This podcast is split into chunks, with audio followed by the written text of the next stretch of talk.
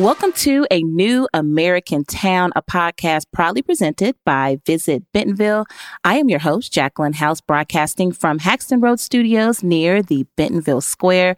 Thanks so much for joining us as we share captivating stories and updates from our city, connecting you with the locals that make the town worth visiting. Now, today we're going to talk about something very exciting is actually one single day that's coming up on April 8th, uh, 2024, in case you didn't know. Uh, it's a kind of day, it's a big deal. It's the Great American Solar Eclipse. So, joining me to talk all about what is going to be happening in Bentonville that day, we've got Kim Williams with Arkansas Tourism, Aaron Nolan with Downtown Bentonville, and Alyssa Traxson with Peel Compton Foundation. Okay, Kim, let's start with you and let's talk about the state of Arkansas and then what can people expect from an eclipse standpoint? Well, the the interesting thing is that Arkansas has not seen a total solar eclipse since 1918. And of course, we all know back in 2017, I believe it was, we had partial eclipse but so this is the first time in over a hundred years that Arkansas will actually have the full path of totality. The interesting thing is we believe for Arkansas tourism is that nearly two thirds of our state will be within that path of totality. So we are very excited about that. However, Bentonville is not in the path of totality but has, you know, so many lodging options, so many different things to do in the days leading up to the eclipse that we truly believe that it will be a draw, even though it is not within the path of totality. So this is a really big deal for Arkansas. You know, we never, with any event, you know, we never really know what to expect. Um, we hope that we'll have huge crowds. We hope, knock on wood, that there'll be great weather that it will not be raining. Um, you know, but Arkansas weather, there's not a thing you can do about it. So we've actually been working on this for about four and a half years because we knew that it was coming. We knew it was going to be a big deal for Arkansas, for all of our tourism partners. And so now here we are, three months out. From a tourism standpoint, here in Bentonville, I mean, happening in April, what are we seeing from a weather standpoint, you think? Well, the, the thing is, and believe me, we have looked at all kinds of weather forecasts. There is a chance Arkansas and Texas, actually, from what we're seeing, uh, from a historical standpoint, because this is all just, you know, based on what the weather has been before, Arkansas and Texas have the best weather. There is still a chance the last time that I looked again at the historic um, weather forecast, which is basically where they just took every April 8th from 1979 up until about 2020. And it's it's just a game of averages that we could have between 40 and maybe 50% cloud coverage. The thing about that as we go as the eclipse goes to the northeast, cloud coverage gets, we expect, heavier and heavier and heavier. And by the time it reaches, say, New Hampshire, which is in the path of totality, there is up to a 92% chance of cloud coverage. Again, this is all averages. We don't know. And, you know, if you've lived in Arkansas for more than a week, you never know what to expect with our weather. Um, but we just got to plan. We've got to be ready, and whatever happens, we're we're going to deal with it. Yeah, and you mentioned, you know, Northwest Arkansas, where we are in Bentonville, won't be in the total path of totality. But what do you think it is about Bentonville that we'll get to experience here that makes it so special for people to watch? Well, I think what's going to happen is that definitely you all will see visitation. Here's the thing again, statistically, that we have looked at, um, especially with the 2017 uh, total eclipse. People aren't just coming for the day. Many of them are coming three, four, five days before the event. They're going to take it as an opportunity to learn about the area, to learn about the state. So, with Bentonville, with Northwest Arkansas, there's so much to do. You guys are have definitely more lodging opportunities than, say, some of the rural areas that are actually within the path of totality. You know, we have a lot of small towns that are in the path of totality that have absolutely no lodging opportunities, none whatsoever. And so I think a lot of people are going to look at Bentonville. They're going to say, Hey, I've always wanted to go to Crystal Bridges Museum. I've always, you know, wanted to go to beautiful downtown Bentonville Square, or I've wanted to go here or I've wanted to go there. And that's going to be a really good opportunity for them to say, Hey, I'm going to go up four days beforehand. I'm going to check out the food. I'm going to check out all of the things to do. And then I'm going to drive to the path of totality. And that is exactly what we saw happen in 2017. And that is what we are expecting for 2024. Yeah, let's transition to Alyssa because Kim mentioned, you know, the planning for this has been happening for four years. You know, for me, I'm just finding out about this last year, 2023. So it wasn't even on my radar, honestly. But from a lodging standpoint, because Kim did mention, you know, people are going to be up here trying to find a place to stay from a Peel Compton Foundation. What can people expect? Are there any opportunities left at this point for people to find some place to stay here? Yeah, like you said, people have been planning for this for quite a while now. And actually, earlier in December now, all of our campsites are completely booked up for that weekend. So that's Saturday, that's Sunday, and that's Monday. So all of those sites that we usually brag about, they're all full right now, which we're really excited about. But just in Bentonville in general, there's going to be plenty of options. And then while you're camping with us, or maybe you just come to visit, we definitely have all kinds of fun stuff planned for that weekend. So yeah, let's talk more about what is planned because Kim did mention like people are not just coming for that particular day, even though that day is the special day. Um, if people are coming ahead of time, what are some activities that they can get into here in Bentonville? So we have all kinds of programming going on that weekend. We have bike mechanics classes, we have even campfire cooking, all kinds of stuff happening at Coler. Um, and then we have a lot more fun stuff planned for that Monday um, leading up to the eclipse. So let's just say you're one of the lucky people who were able to score a campground site. Uh, what can those campers look forward to?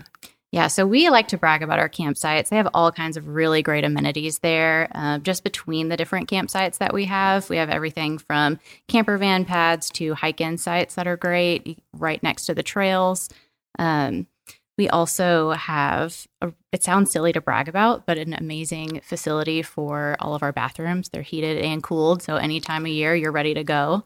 Um, it sounds silly, but you go and you look at them and it's like this pretty building. You wouldn't think that we had such nice facilities just for camping. No, that's important because if you're like me, I'm very girly. And so a clean bathroom is important to me because that could deter me from camping if the bathrooms aren't clean. Yeah, before I started working here, I was like, I'm never going to go camping. And then I saw this and I was like, all right, I can do this. Yeah, this I can totally fine now.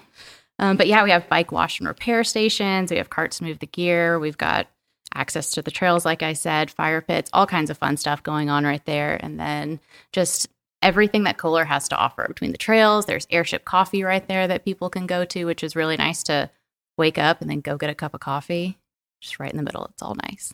So, planning for the eclipse, what was the team's thought process like? Okay, what do we need to offer and make sure that we have in place to make sure that people are comfortable when they come to Bentonville? Yeah. So overall, we just wanted to make sure people are actually going to be able to see, even if it's just partial. We want people to be able to kind of see the eclipse. So making sure we had the solar viewers um, so people can actually look at it. And then we want people to come and have fun.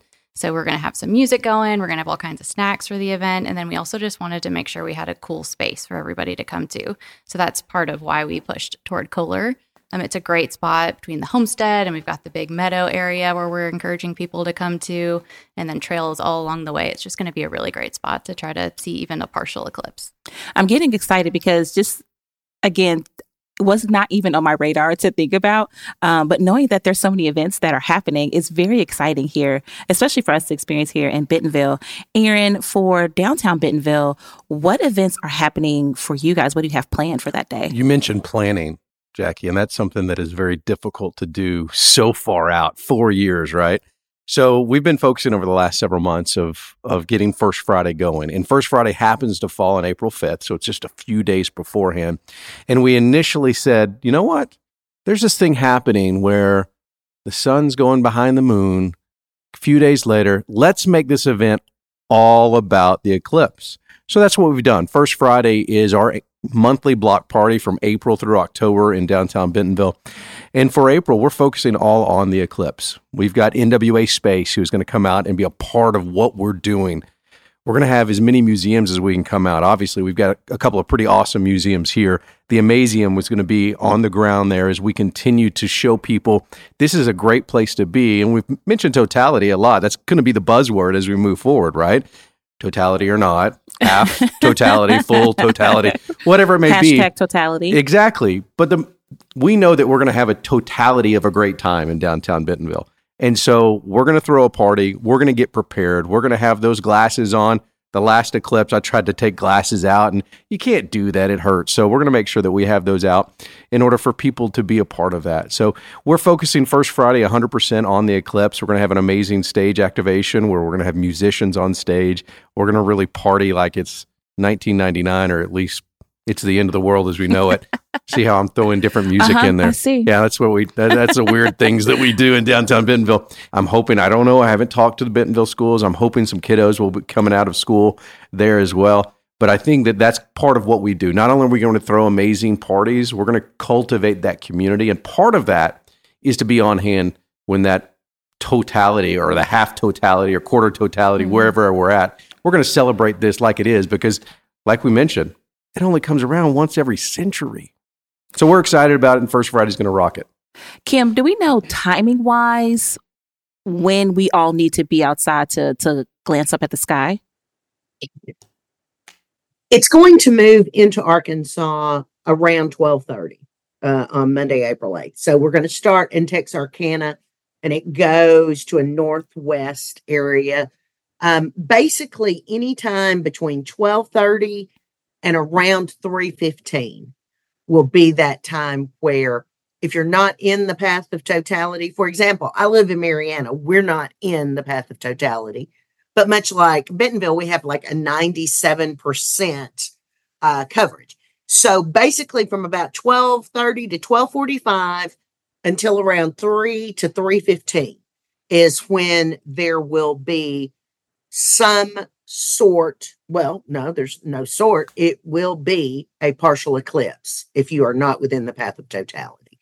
So basically, for those not in the path of totality, we have, I believe it's about a two hour and 38 minute uh, partial eclipse, which in 2017, you know, a lot of Arkansas was in the, the, the path for a partial eclipse. And I think it lasted maybe 45 minutes, if that long.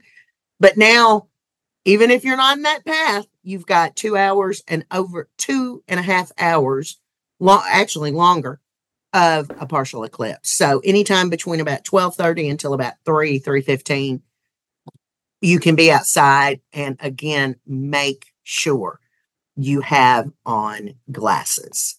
Um, that is something to realize. Yeah, it might just look like a normal cloudy day, but you know, well, we still shouldn't look at the sun on a cloudy day, but it's going to be very important to have those ISO certified eclipse glasses anytime that you are looking at the sun in those areas that are not in the path of totality. For example, if you're in the path of totality, when there is the complete eclipse, you can take your glasses off.